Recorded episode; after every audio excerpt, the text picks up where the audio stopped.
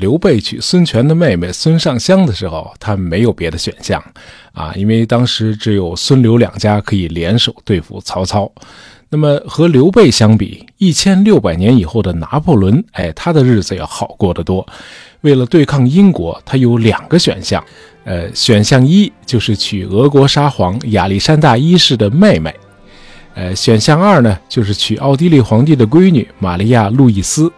那么，一八一零年的情况是，除了沙俄和奥地利帝国，这个欧洲大陆上的其他国家基本上全都被拿破仑的法兰西帝国打败和占领了。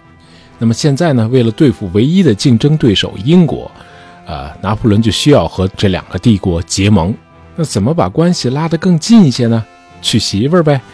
拿破仑那会儿呢是有皇后的啊，叫约瑟芬，哎，而且两个人的感情也很好。但是因为约瑟芬不能生育啊，所以这个皇帝呢就于1810年忍痛和约瑟芬离婚了。但是呢，保留了约瑟芬的皇后尊号。那现在上哪儿去迎娶新的皇后呢？拿破仑首先看中了俄国，因为比起奥地利帝国，这个俄国的块头大多了啊，和他联手一道对付英国，应该是个战略首选。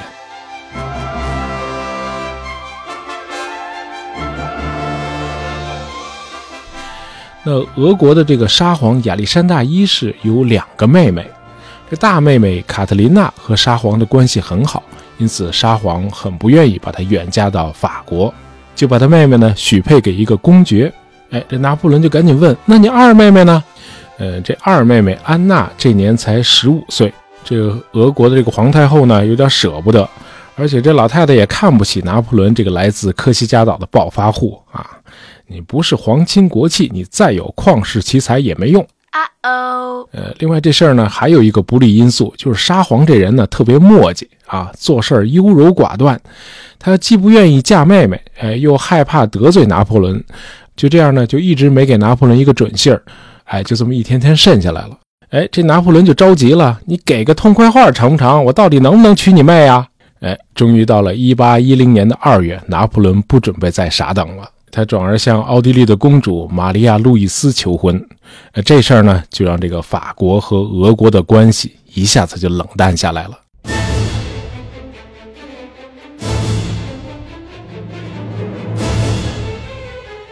呃，让两个国家反目成仇的呢，是另一件更大的事儿。呃，咱们简单说一下啊，这个拿破仑呢，毫无疑问啊是个军事天才，但是在政治经济学方面呢，却是一个外行。呃，法国海军在特拉法加海战啊败给英国之后，拿破仑决定不通过战争，用经济封锁的方式迫使英帝国屈服，因为英国呢严重依赖海外市场。于是呢，从一八零六年开始，拿破仑搞了一个大陆封锁政策。这个政策的核心内容就是啊，所有隶属于法兰西帝国的国家，那当时欧洲绝大多数国家都隶属于法兰西帝国啊，所有的国家都不许和英国发生贸易关系，必须和英国断绝一切往来。所有来自英国和英国殖民地的货物和商船一律要没收。No, you can't。那这样做能奏效吗？好像很难，因为拿破仑忽略了这样一个现实，就是英国是当时世界上唯一一个经历过工业革命洗礼的国家。就是说，包括法兰西帝国在内的所有欧洲大陆国家，当时在理论上仍然都是农业国。说的不好听的，就是你在经济和科技方面比人家落后整整一个时代。那法国既然是欧陆的霸主，那他可以纠合一大堆的小喽啰，编织一张网来封锁英伦三岛。但是整个法国的生产根本无法代替英国的工业能力，就说你法国是没有能力满足欧洲其他国家的市场需求的。因此，很多国家，哎，特别是像沙俄这样与英国有着传统贸易关系的国家，他们的经济状况就因为这个大陆封锁政策而大大的恶化了。比如像俄国就出现了严重的经济萧条。其实这个封锁呢，最后连法国自己也受不了了。Oh no！哎，因为法国他自己对这个英国工业品的依赖也很强，因此到了一八一零年，拿破仑就有条件的放宽了对法国商人的禁令，允许法国人啊有限度的和英国贸易，但是只许州官放火，百姓还是不能点灯啊。拿破仑仍然要求沙皇俄国没收所有来自英国的船只，哎，这就有点太欺负人了啊！你可以和他贸易，我们不成。嘿这沙皇一怒之下就断绝了与法国的合作关系，恢复了和英国的贸易。哎，这就引起了拿破仑强烈的不满。哎，于是就萌生了用战争手段迫使沙俄就范的念头。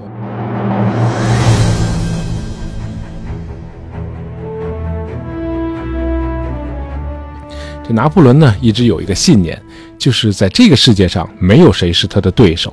他这么想呢，也不是完全没道理。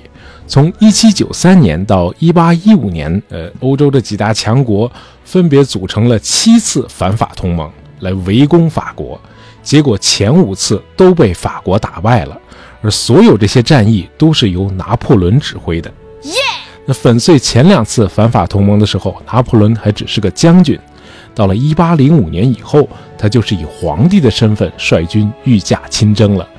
那么后来，这个一八一二年远征俄国，也是这个拿破仑的一次御驾亲征。那么根据拿破仑的首席幕僚克朗果的回忆啊，这个拿破仑从来没有计划过要占领俄国。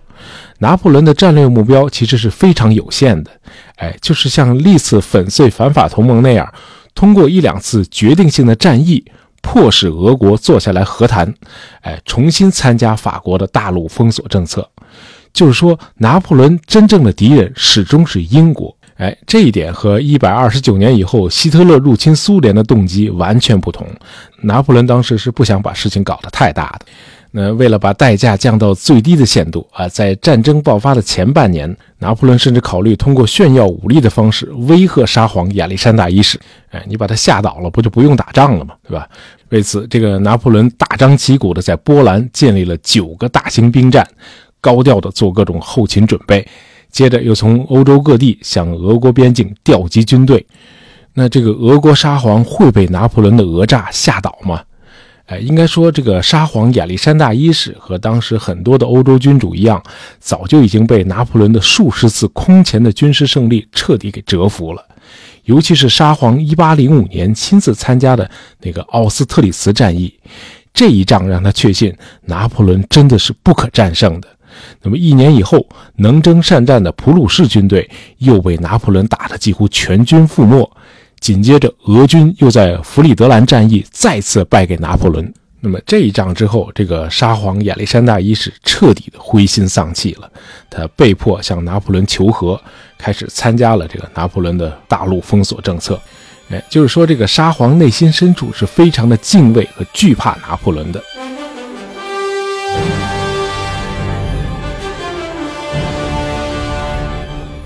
那拿破仑的讹诈为什么后来又没有奏效呢？呃，因为这一次沙皇身边有了一大帮强硬的主战派，他们告诉沙皇，哎，历史上所有的从欧洲来的入侵者，在俄罗斯都死得很惨，无论是15世纪的条顿骑士，还是一七零八年的瑞典军队，最后都灰头土脸的回去了。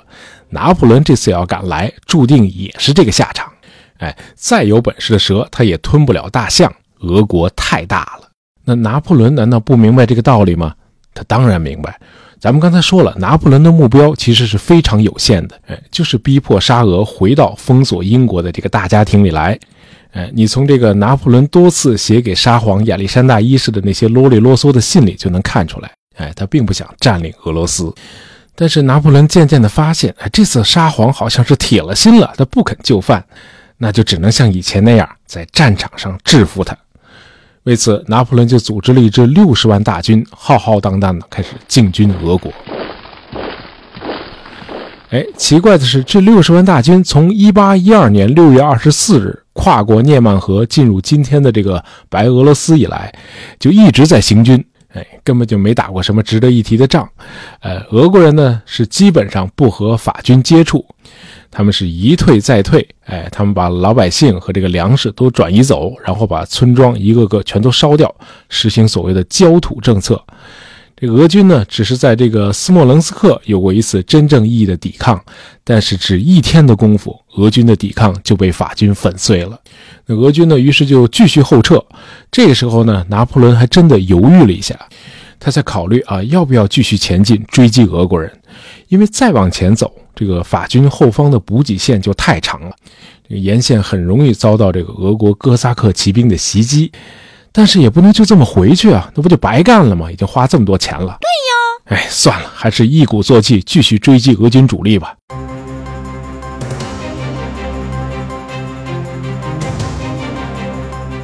那俄国这边呢？呃，丢掉了这个重镇斯莫棱斯克之后，这个沙皇有点坐不住了，他下令重新启用库图佐夫元帅作为俄军的最高统帅。嗯，什么叫重新启用啊？哎，因为这个库图佐夫元帅曾经在七年前的奥斯特里茨战役中被拿破仑击败，当时沙皇把他给免职了。哎，这时候沙皇一眼望去，你现在上哪儿去找没被拿破仑打败过的俄军元帅啊？没有。哎，这个库图佐夫元帅重掌帅印之后，和他的前任一样啊，率领俄军继续后退，就这么一直退到了距离莫斯科只有一百二十公里的波罗季诺。哎，到这儿就不能再退了。哎，因为这已经是莫斯科的大门了。哎，于是在这里，这个库图佐夫元帅摆开阵势，准备和拿破仑决一死战。呃，这个波罗季诺战役呢，是一八一二年俄法战争中规模最大的一次战役。但是这个战役的区域呢，却非常的狭小啊，才五平方公里。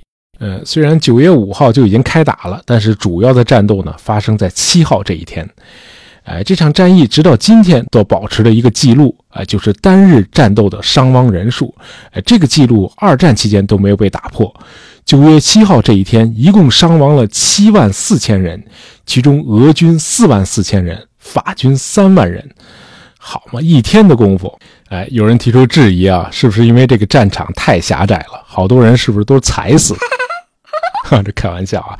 那么这个战役的结果呢，是库图佐夫元帅率领俄军的残余部队撤出战场，拿破仑占领了这个地区。那么一周以后，拿破仑占领了莫斯科。那么关于这个波罗季诺战役呢，这个法俄双方都声称自己取得了胜利。哎，其实双方都没有达到自己的预设目标啊。拿破仑没有能够消灭俄军的主力，而库图佐夫呢，也没能在波罗季诺挡住拿破仑，导致莫斯科门户洞开。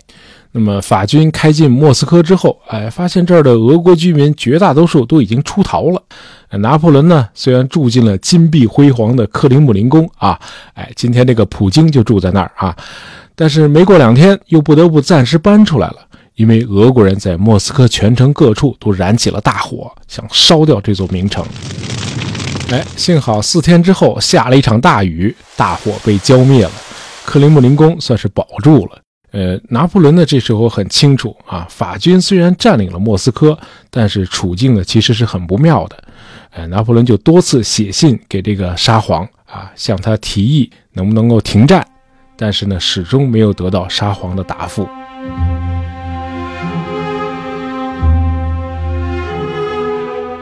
这时候呢，俄国的冬季已经来临了啊，法国真正的敌人来了。而这时候的法军呢，已经过分的深入了俄国的内地啊，导致这个补给线太长了。于是到了十月十九日，拿破仑终于下令撤退。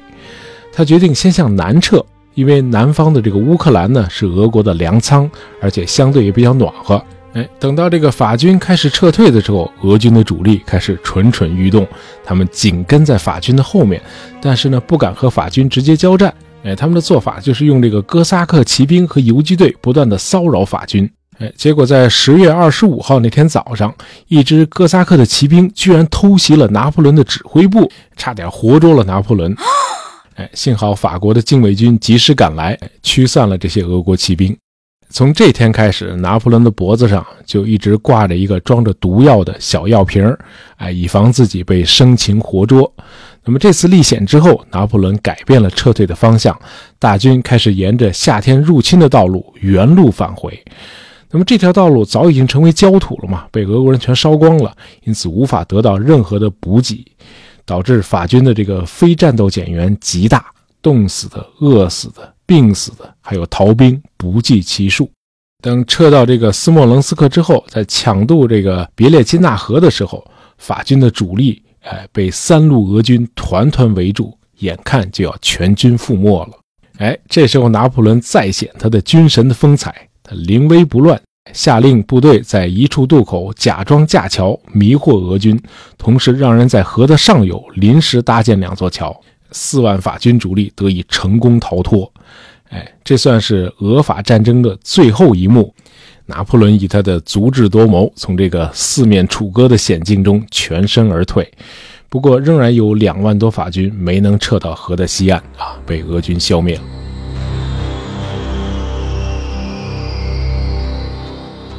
那么，这次远征俄罗斯的失败使法军元气大伤。到了1813年，俄罗斯、普鲁士、英帝国、奥地利组成了第六次反法同盟。这拿破仑呢，又拼凑出四十万大军与反法同盟的联军作战，最后在这个莱比锡战役中被击败。那么到了1814年，联军向法国进军。呃，这年的4月4日，拿破仑宣布退位。那么一周以后，拿破仑打开了那个他一直挂在脖子上的小药盒，准备服毒自尽。哎，结果这个事隔两年呢，那个毒药已经不再致命了啊，只是害得他大病了一场。这应该算是远征俄国给他带来的最后一次打击。好，那么因为时间的关系呢，关于拿破仑再次东山再起，咱们今天就不聊了。最后，我们用英军元帅蒙哥马利的一句名言结束这期节目。他说：“战争有一条基本的法则，就是不要去打莫斯科。”好，今天的节目就到这儿啊！喜欢大爷杂货铺的朋友，别忘了订阅我们的专辑，这样就不会错过我们的新节目了。感谢大家收听，咱们下期再见。